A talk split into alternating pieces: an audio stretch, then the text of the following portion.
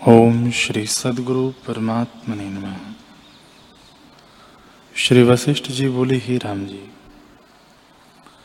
जैसे कीचड़ से कमल की जड़ उपजती है और उसके भीतर छिद्र होते हैं, तैसे ही अविद्या रूपी कीचड़ से यह जगत उपजा है और विकार रूपी दृश्य इसमें छिपे हैं। सारभूत इसमें कुछ नहीं। जैसे अग्नि घृत और ईंधन के संयोग से बढ़ती जाती है, तैसे ही अविद्या विषयों की तृष्णा से बढ़ती जाती है। जैसे घृत और ईंधन से रहित अग्नि शांत हो जाती है, तैसे ही तृष्णा से रहित अविद्या शांत हो जाती है। जब विवेक रूपी जल पड़े और तृष्णा रूपी घृत न पड़े तब अग्नि रूपी अविद्या नष्ट हो जाती है। अन्यथा नहीं नष्ट होती।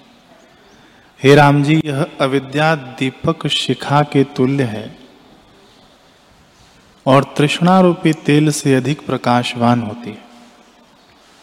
जब तृष्णा रूपी तेल से रहित हो और विवेक रूपी वायु चले, तब दीपक शिखावत अविद्या निर्माण हो, निर्वाण हो जाएगी। और न जानिएगा कि कहाँ गई। अविद्या कोहिरे की नाई आवरण करती भासती है। परंतु ग्रहण करिए तो कुछ हाथ नहीं आती।